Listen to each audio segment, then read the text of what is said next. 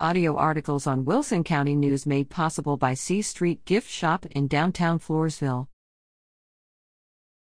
Keep the WCN true to its conservative roots. Editor Many, many years ago, in my first letter to the editor, I wrote that I looked forward to the mail delivery every Wednesday because reading the WCN was like a breath of fresh spring air. The WCN is a conservative newspaper with conservative views and opinions, which I support.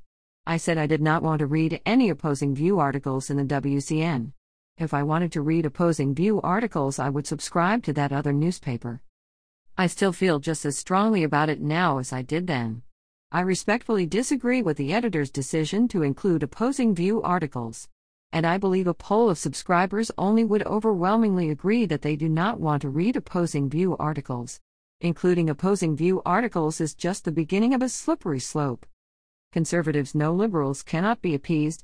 First, there will be a demand for more liberal articles, then a little later, a demand to remove Tom Bonham's On the Road to Forever column because it hurt some readers' feelings or something.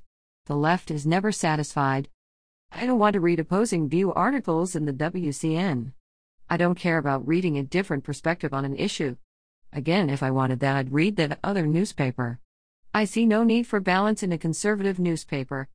Finally, I spent 30 years reading that other newspaper and I need a break. I hope the WCN will retain its true conservative roots and resist the feeling of having to appease liberals. As always, keep fighting the good fight, Elaine, Don Ripley, Floresville.